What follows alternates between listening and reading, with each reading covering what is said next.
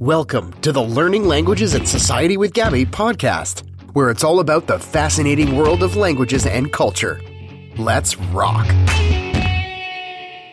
Hi, everybody. My name is Gabi, and uh, today I want to talk about something slightly different in the face of the current events that are sadly hitting our world so hard. I want to talk about how meditation and insight practices can greatly improve our mental health and make us cope better with this horrible reality.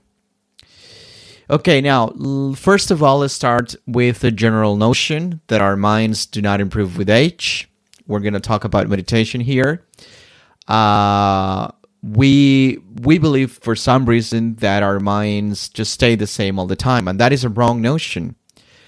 We do, however, believe that we can learn new things. So you can go to school in adulthood, you to college when you're older, and and we believe for some reason that we can learn new things uh, just by simply studying and and uh, and learning, basically doing the same uh, learning process uh, we did when we were younger.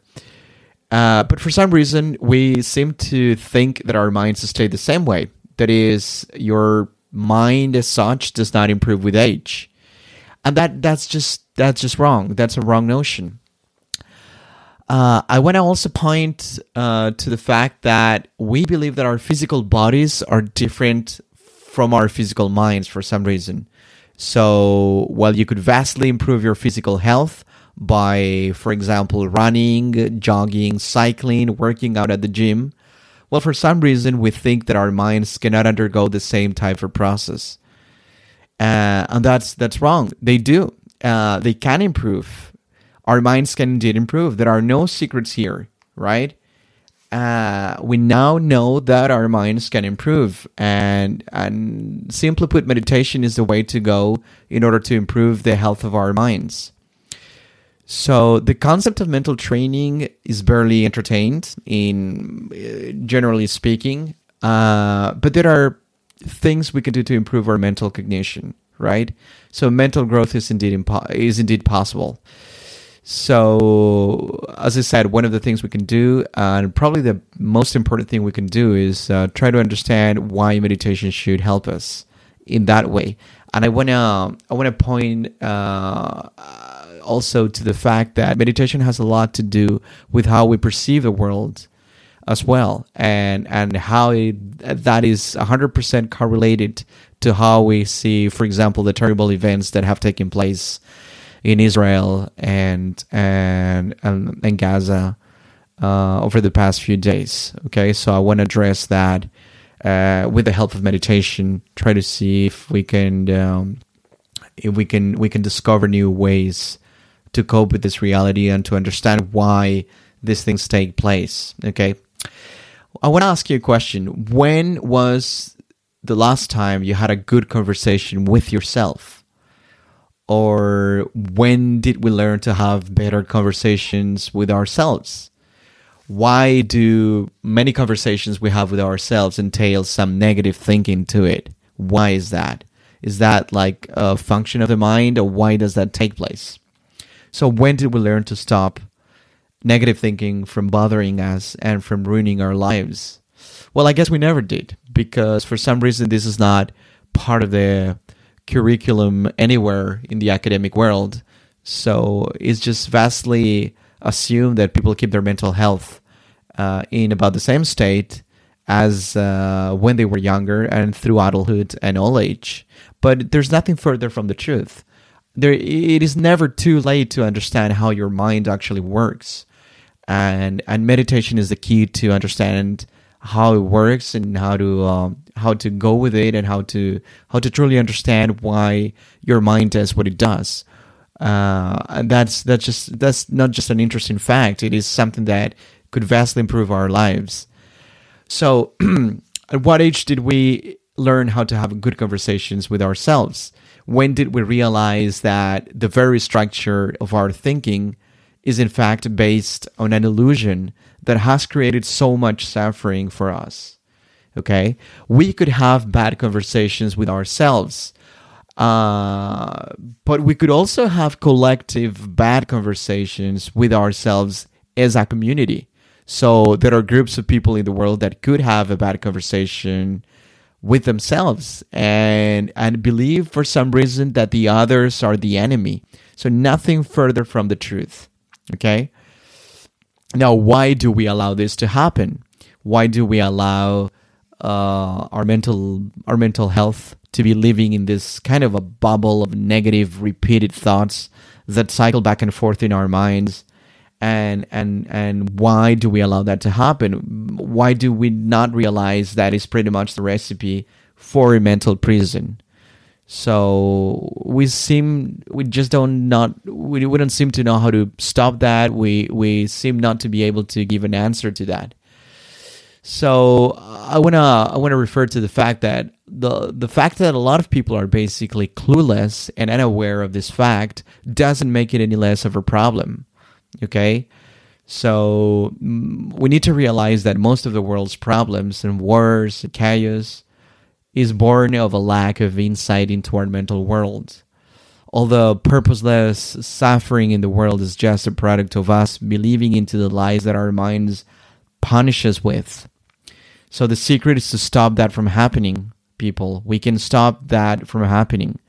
We can do it. Meditation isn't just a tool to improve cognition so that you can learn new languages or or learn new skills in general more easily, but it is really a tool to to unlock yourself from and break free from this prison of your mental life, uh, and to help you realize consciousness is not what you think it is uh, it kind of makes us wake you up from this dream. Okay, it helps you realize that the cleaner and clearer your mind is, the more sense you will make, and the better you will see the whole picture. So the better you will see the world.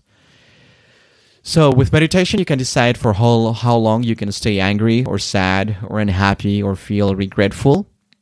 So it is not like uh, you get angry and then you stay angry and then every once in a while you have those angry thoughts coming back to you about something that might have happened an event a conversation that didn't go well with your sister or maybe your boss or maybe a coworker or anything like that. So meditation does help kind of like clear out uh, the horizon and make you understand that was something that just happened but you can start again you can begin again and you can make things right again so uh, those thoughts do not condition the rest of your life, and they shouldn't condition the rest of your life.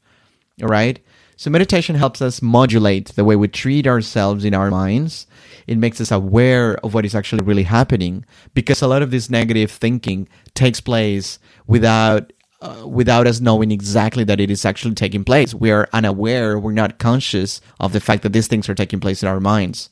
So so it does make us aware that this negative thinking is happening and it makes us aware of the fact that we need to stop it. So it doesn't, well, it doesn't cut mental noise in general because your mind generates uh, this set of uh, mm, chattering all the time.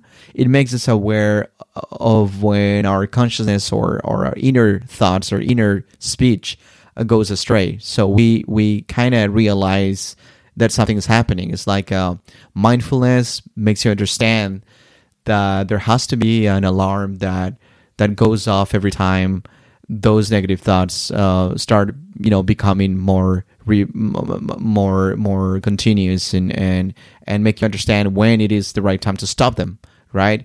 So that you don't believe them and you and you don't go into the cycle of negative thinking.